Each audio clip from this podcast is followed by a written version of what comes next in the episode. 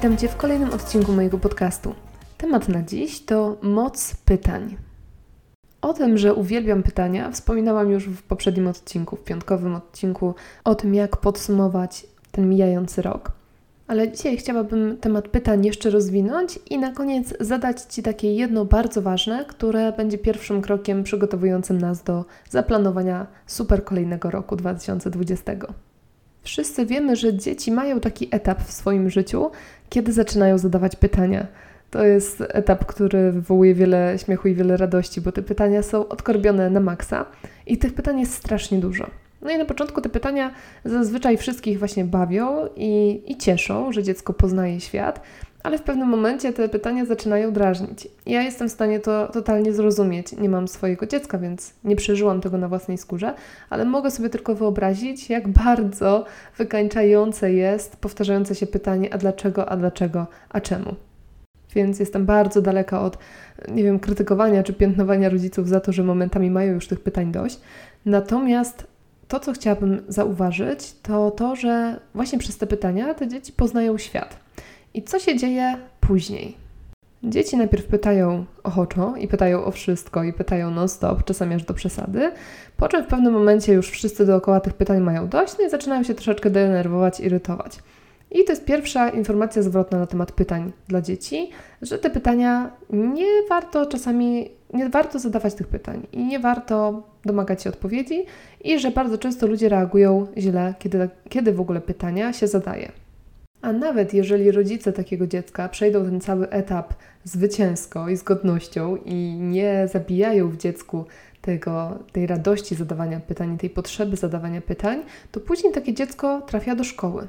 A tam bardzo często realizuje się jeden z dwóch scenariuszy. Scenariusz numer jeden: dziecko trafia do nauczyciela, który niekoniecznie jest nauczycielem z powołania i który niekoniecznie jest faktycznie w jakiś sposób ekspertem w tej swojej dziedzinie, w dziedzinie, której naucza. Ja sama osobiście spotkałam się z wieloma takimi nauczycielami, którzy nieraz nauczali przedmiotu, którego sami aż tak bardzo dobrze nie umieli. To była podstawówka, więc wiadomo, że ten zakres wiedzy nie był jakiś super głęboki super szeroki. I zdarzało się, może tak było tylko w mojej podstawówce i może tak było tylko za moich czasów. Nie wiem jak jest teraz, znów podkreślam, nie mam dziecka. Ale tamtych czasach, moich czasach młodości, nieraz zdarzali się nauczyciele, którzy miałam wrażenie, że wręcz się przygotowywali do naszych lekcji sami przed tymi lekcjami. To znaczy wiedzieli tyle, ile sami wyczytali przed chwilką z podręcznika, z którego mieli nas uczyć.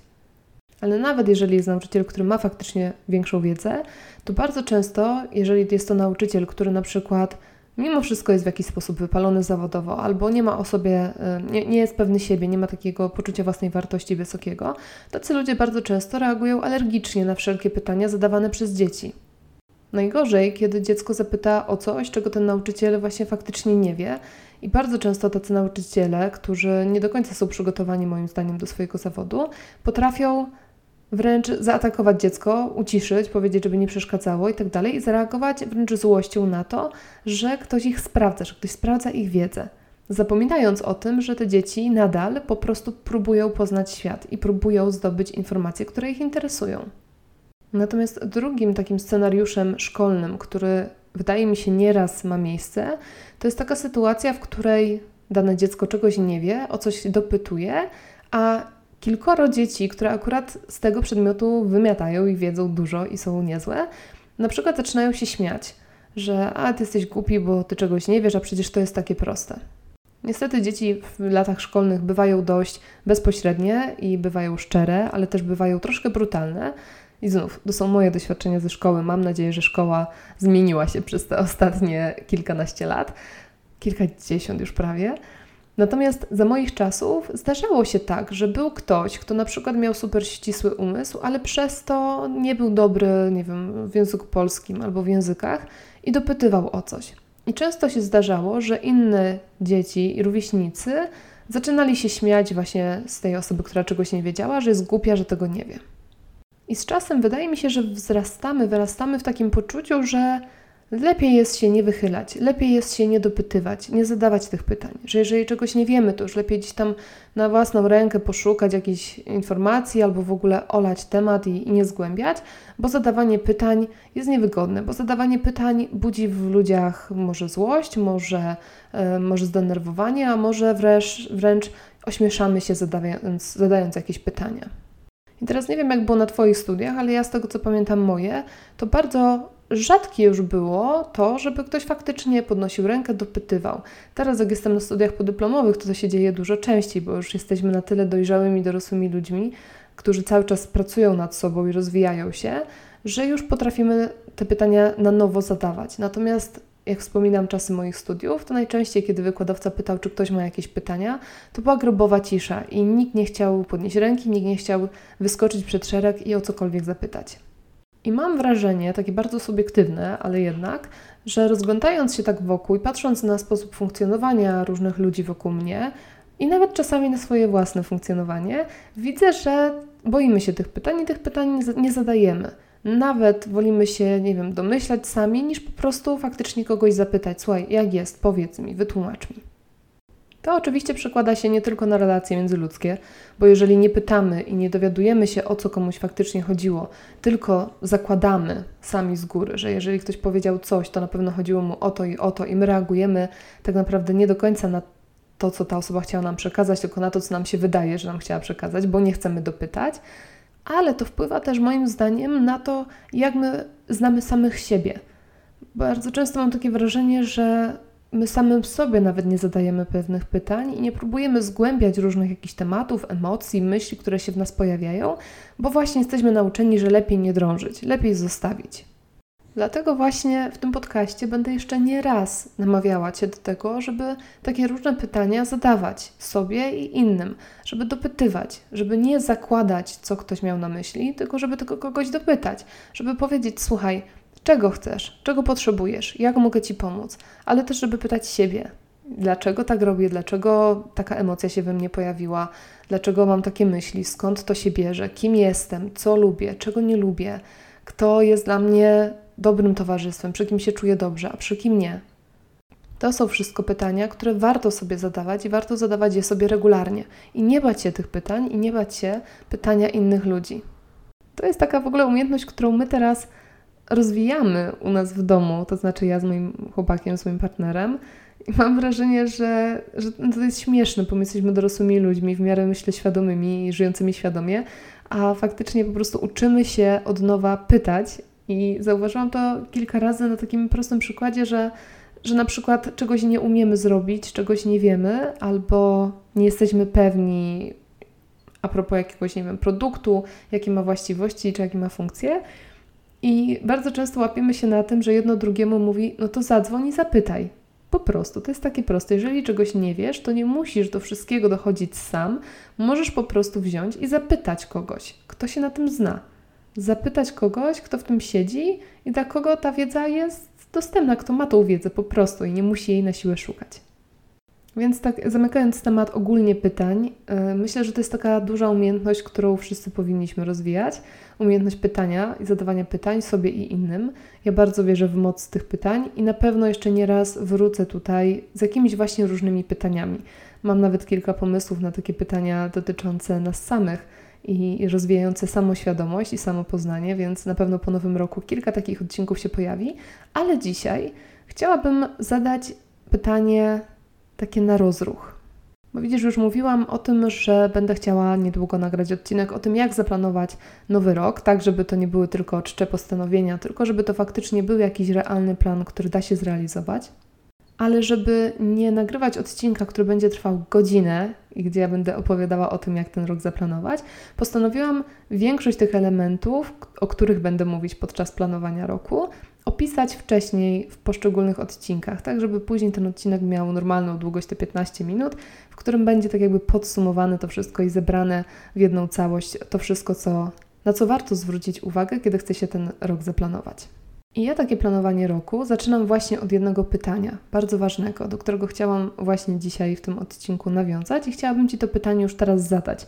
To jest pytanie, które warto sobie postawić, warto się nad nim zastanowić na różnych sferach i na różnych poziomach swojego życia, po to, żeby to dało nam jakąś, żeby ta odpowiedź dała nam jakiś feedback, jakąś informację zwrotną na temat tego, gdzie faktycznie w naszym życiu są obszary, które powinniśmy w tym nowym roku zmienić.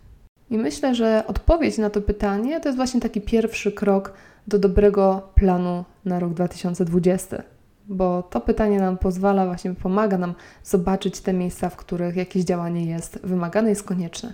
A pytanie brzmi: gdzie będziesz za 5 lat, jeśli nic nie zmienisz i będziesz podążać dokładnie tą drogą, co dzisiaj?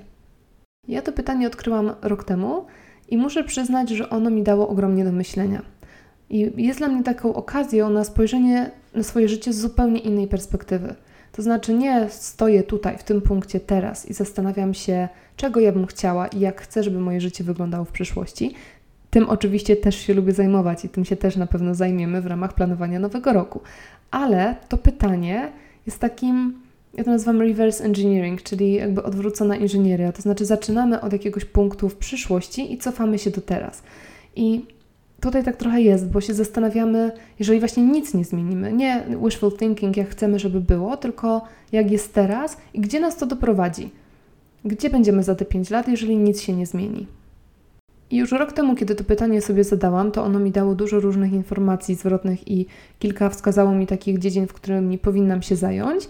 Między innymi wyraźnie mi pokazało, że muszę coś zrobić ze swoją kondycją, ze swoim zdrowiem, ze swoim sposobem odżywiania. Ja tego nie zrobiłam od razu, zajęło mi to pół roku, zanim się zabrałam za temat, ale to zrobiłam w tym roku. Bo faktycznie pomyślałam sobie, że kurczę, na razie nie za bardzo kontroluję moją wagę, ona właściwie rośnie z miesiąca na miesiąc, ja trochę nawet nie wiem dlaczego. Natomiast jeżeli nic nie zrobię w tym momencie, to za 5 lat będę ważyła, nie wiem, 150-200 kilo i będę w strasznym stanie, będę miała zerową kondycję, będę się okropnie źle czuła i moje zdrowie najprawdopodobniej bardzo mocno podupadnie. Więc jeżeli nie chcę tej wizji, którą mam teraz, jak to będzie wyglądało za 5 lat, to już teraz muszę coś zmienić, żeby wybrać inną drogę i podążyć inną drogą. Ogólnie wszystkie moje jakieś tam plany na nowy rok i, właśnie te podstawy do, do, powstania tego planu na nowy rok i tak dalej, to o wszystkim tym opowiem prawdopodobnie po prostu w tym odcinku o moim planie. Natomiast na to jedno pytanie stwierdziłam, że odpowiem już teraz, żeby Ci jeszcze jaśniej pokazać, o co mi chodzi. Otóż w tym momencie myślę sobie, że tak, jeżeli chodzi o kondycję, o dietę, jeżeli nic się nie zmieni i wszystko będę robić tak, jak robię to w tym momencie, to za 5 lat najprawdopodobniej będę szczupła, będę zdrowa, będę się świetnie czuła, będę dobrze wyglądała i będzie pod tym kątem wszystko ok.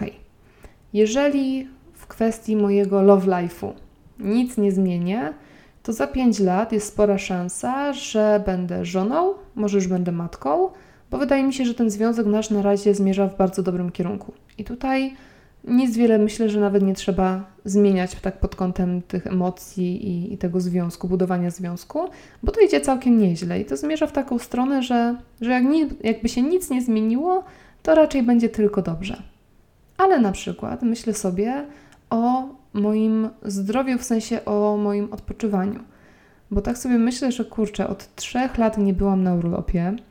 E, nie odpoczywam prawie w ogóle, znaczy no odpoczywam jak już muszę, ale to zawsze jest podszyte jakimś poczuciem winy, że powinnam coś w tym momencie robić.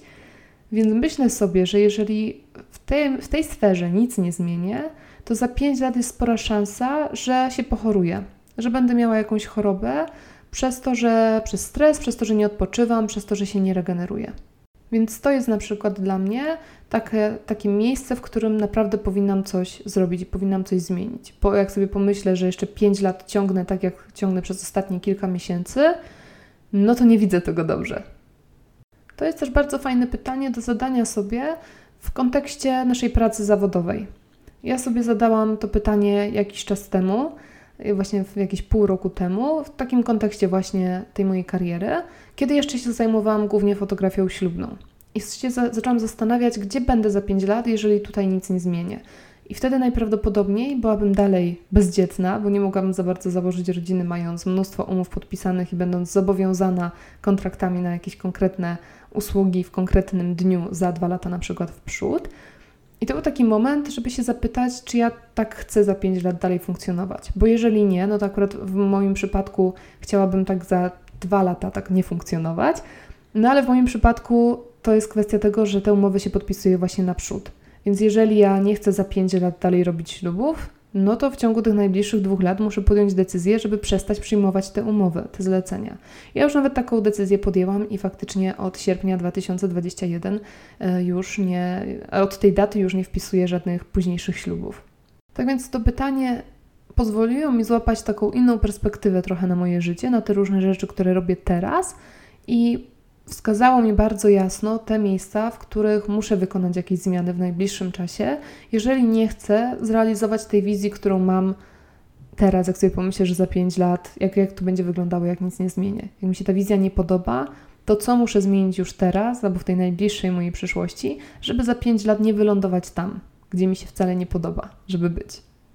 Więc zachęcam Cię dzisiaj do tego, żeby, żebyś znalazł, żebyś znalazła sobie 15 minut, pół godziny, ile tam czasu potrzebujesz, a jeżeli nie dzisiaj, to w ciągu najbliższego tygodnia albo jeszcze kolejnego tego świątecznego, generalnie przed Nowym Rokiem.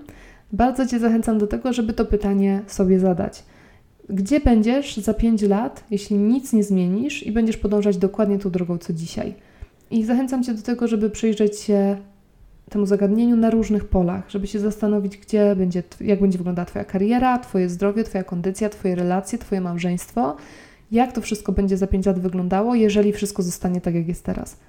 A jeżeli ta wizja Ci się nie będzie podobała, to zastanów się, co możesz zacząć zmieniać, żeby do tego punktu nigdy nie dojść i żeby ta taka zła wizja, która teraz gdzieś tam się jawi, żeby ona się nigdy nie zrealizowała. Jeżeli faktycznie postanowisz takie pytanie sobie zadać i postanowisz zrobić to ćwiczenie, to oczywiście nie musisz dzielić się ze mną tymi swoimi przemyśleniami i tym, jak odpowiedziałeś, czy odpowiedziałaś na to pytanie, bo to jest bardzo Twoja prywatna, intymna, indywidualna sprawa, więc to możesz jak najbardziej zachować dla siebie.